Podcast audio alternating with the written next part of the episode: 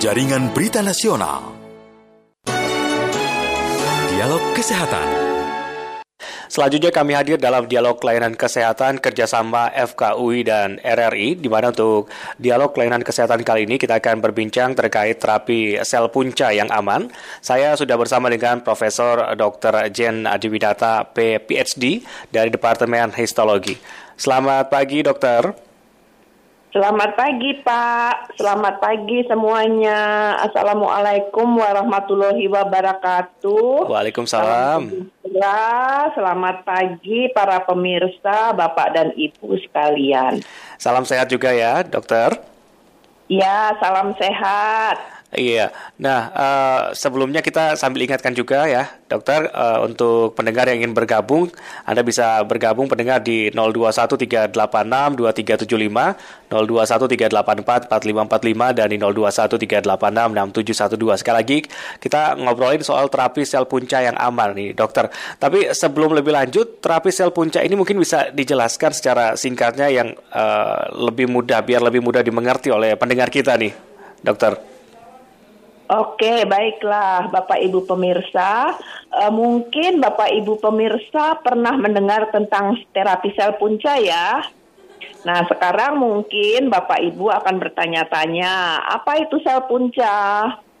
Sel punca adalah sel yang bisa berubah menjadi jenis sel lain dan mudah memperbanyak diri atau mudah dibiarkan. Sel punca ini ada macam-macam secara garis besar ada dua macam sel punca. Yang pertama, sel punca embrionik yang menjadi sumber atau cikal bakal dari semua sel yang ada dalam tubuh kita dan karenanya dapat berada, berubah menjadi semua macam sel di tubuh kita. Hmm. Tapi penggunaan sel punca jenis ini dilarang di Indonesia karena untuk mendapatkannya itu harus mengorbankan embrio. Hmm. Nah, yang kedua adalah sel punca dewasa. Sel punca ini terdapat di semua bagian tubuh kita dan dapat digunakan untuk terapi.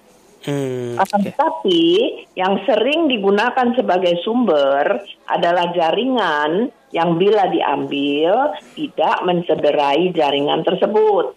Misalnya sumsum -sum tulang, jaringan lemak, pulpa gigi molar 3 yang memang akan dicabut, atau pulpa gigi susu yang tanggal, ataupun berbagai bagian dari tali pusat yang bila bayi lahir dia akan ikut keluar.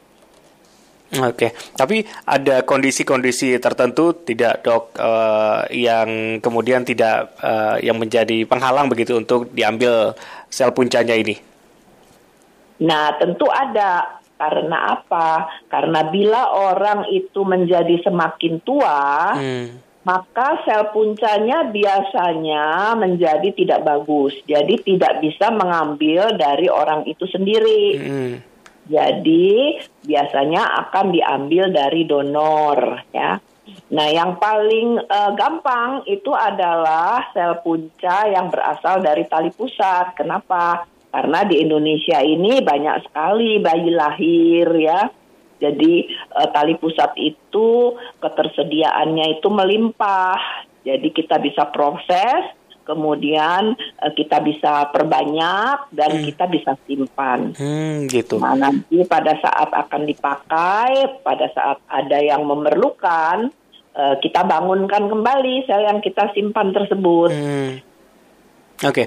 jadi tadi disebutkan uh, donor sel punca begitu ya. Artinya tidak uh, tidak harus dari tubuhnya sendiri begitu ya untuk iya, pemanfaatan ya, sel punca ini ya. Iya betul. Jadi sel punca itu bisa diambil dari pasien sendiri kalau misalnya pasiennya memenuhi syarat begitu ya. memenuhi syarat misalnya umur hmm. ya kalau umurnya sudah di atas 60 ya tentunya sel puncanya sudah tidak bagus sebaiknya diambil dari donor. Hmm. Tapi kalau orangnya masih uh, baik uh, kondisinya masih bisa diambil sel puncanya kita ambil dari pasien sendiri dan kita proses. Tapi ini tentu butuh waktu ya kalau ambil dari pasien sendiri. Kalau dari donor biasanya kita ambil yang sudah tersimpan di lab Jadi kalau yang sudah tersimpan itu tinggal dibangunkan, dikultur ke lima hari itu sudah siap. Hmm, Tapi kalau kita ambil dari pasien sendiri, biasanya minimal dua minggu atau lebih baru bisa siap selnya. Oh, itu kenapa tuh itu waktu waktu yang lama?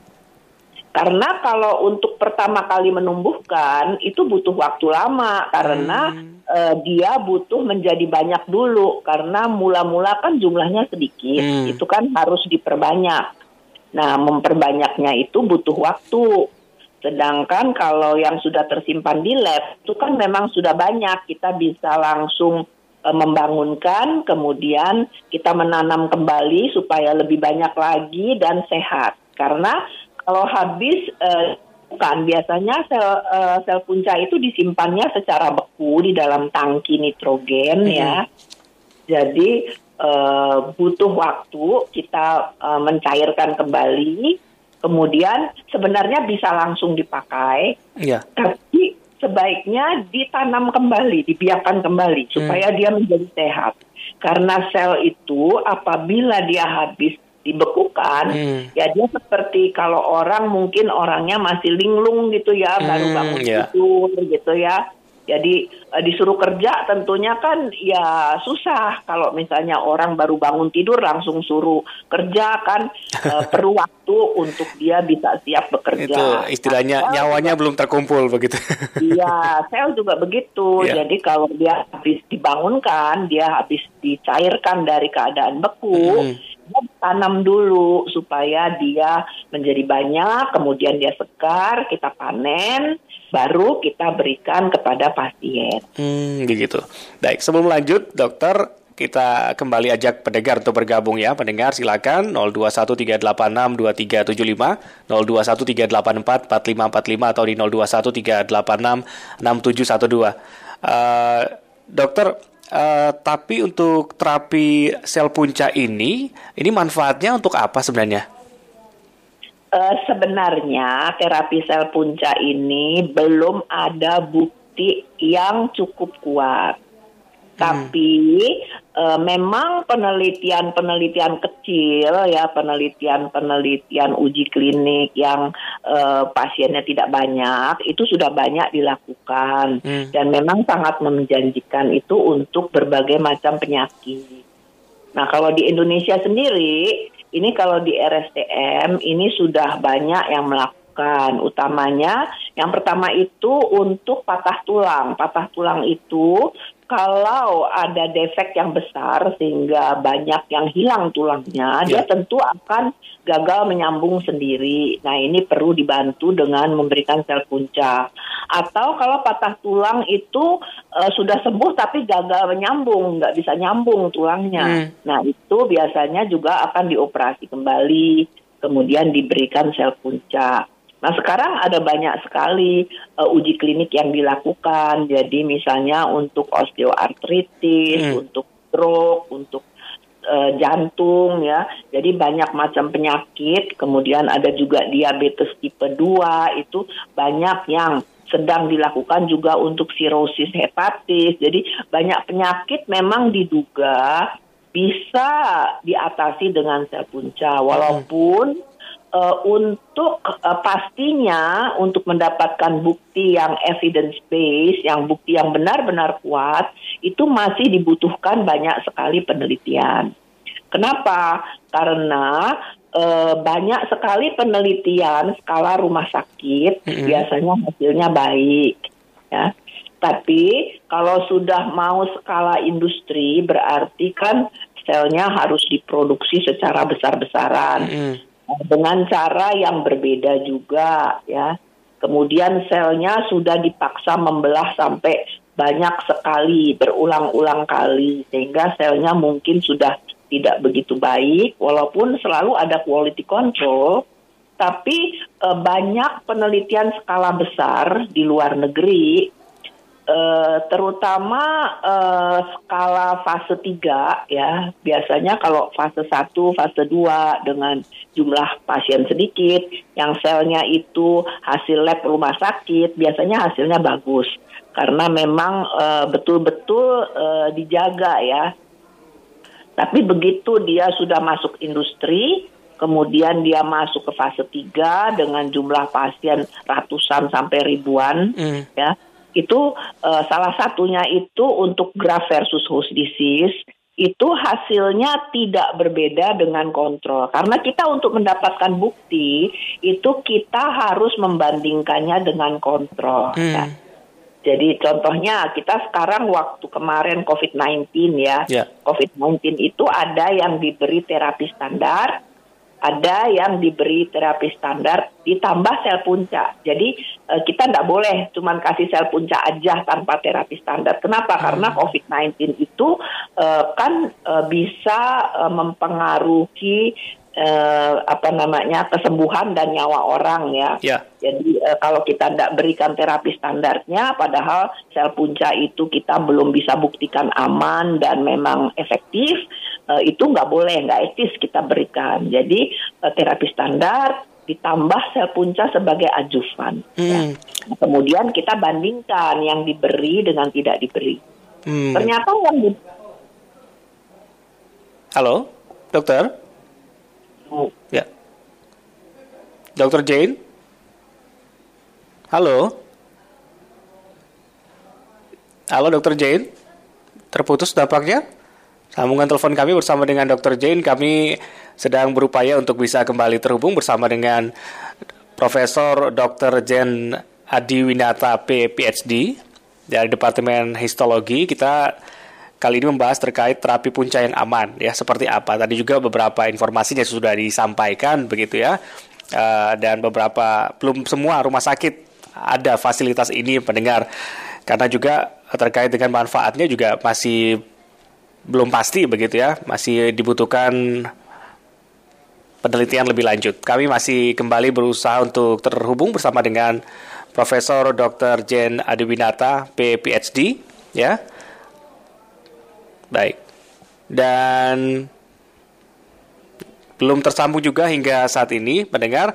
Eh, sekali lagi kami ajak Anda untuk bergabung ya di 0213862375, 0213844545 dan 0213866712. Anda juga mungkin eh, yang pernah eh, di terapi punca ya, melakukan terapi punca ini, Anda juga mungkin bisa berbagi pengalamannya seperti apa manfaat yang Anda rasakan begitu pendengar. Ya, kami masih berupaya untuk bisa kembali terhubung bersama dengan eh, Profesor Dr. Jen Adewinata PPSD. Sudah tersambung kembali ya? Baik. Dokter? Iya. Iya, terputus. Maaf tadi. Iya, iya, sorry, saya ngoceh-ngoceh aja, kayaknya nggak kedengeran ya. Iya. Silakan dilanjutkan tadi. Tadi sampai mana ya? eh ini masalah terapi punca yang aman ini eh, seperti apa sebenarnya ini, dokter? Oh, kalau sel punca yang aman itu bila dilakukan dengan benar dan di tempat yang memiliki izin, Hmm. ya. Jadi boleh dikatakan relatif aman. Eh, karena terapi sel punca ini sebenarnya sebagian besar itu belum terbukti efektif. Hmm. Jadi kita memang harus melakukan penelitian yang disebut sebagai uji klinik Mm-mm. untuk membuktikan bahwa sel punca itu memang efektif. Dan supaya aman, produksinya itu harus di tempat yang aman dan pemberiannya harus secara aman. Jadi harus dilakukan dengan benar di tempat yang memiliki izin. ya. Hmm, ya. Karena eh, semua terapi itu ada resikonya, termasuk terapi sel punca. Nah, kalau Ya. terapi sel punca apa resikonya, dokter? Eh, resikonya itu apabila selnya tidak diproduksi dengan benar, misalnya terkontaminasi bakteri, Hmm. tentu orangnya akan mengalami infeksi, kemudian sepsis menjadi berat dan ada kemungkinan meninggal. Hmm. Ya. Jadi eh, kita harus sangat hati-hati dalam produksi sel punca. Sel punca itu harus betul-betul aman, harus betul-betul steril. Jadi harus memang diproduksi di suatu tempat yang memang memadai dan memang punya izin Mhm. ya. Jadi sudah tersertifikasi oleh BPOM ya. Hmm, ya. Tidak di sembarang tempat bisa memproduksi. Kemudian eh, tempat pemberiannya juga itu sudah ditentukan. Kalau di Indonesia itu ada rumah sakit tertentu yang Hmm. boleh memberikan terapi sel punca. Dan ini diatur oleh Permenkes nomor 32 tahun 2018. Baik. Kenapa terapi ini harus diatur? Karena terapi ini belum terbukti, kita masih harus cari buktinya. Hmm. Dan karenanya pemberiannya itu dalam rangka eh, layanan terapi sel berbasis riset Baik. ya. Karena itu kita melakukan uji klinik berbasis riset untuk mencari bukti itu. Baik. Kalau nanti kita dapat buktinya, maka nanti selnya akan diajukan ke BPOM, akan eh, dapat eh, lampu hijau dari Baik. BPOM, akan mendapat izin edar.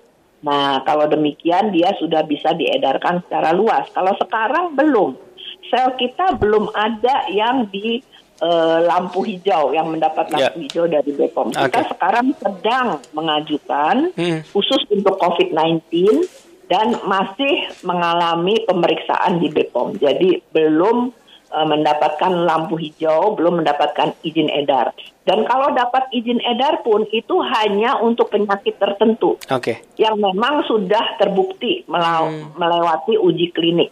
Hmm. Ya. Ya. Baik, ya dokter, sayang sekali waktu kita terbatas ya. Eh, mungkin kapan hari kita bisa ngobrol lebih banyak lagi dokter ya. Tapi paling tidak sudah eh, mengedukasi pendengar kita, masyarakat kita juga untuk eh, pagi hari ini terkait dengan apa itu terapi sel punca, manfaatnya juga dan harus hati-hati juga ya. Tadi disampaikan. Terima kasih sekali lagi dokter untuk waktunya. Sehat selalu dokter.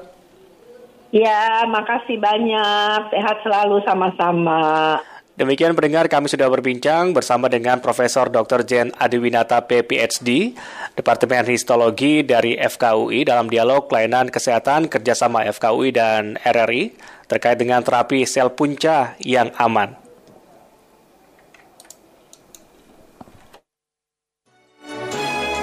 Dialog Kesehatan.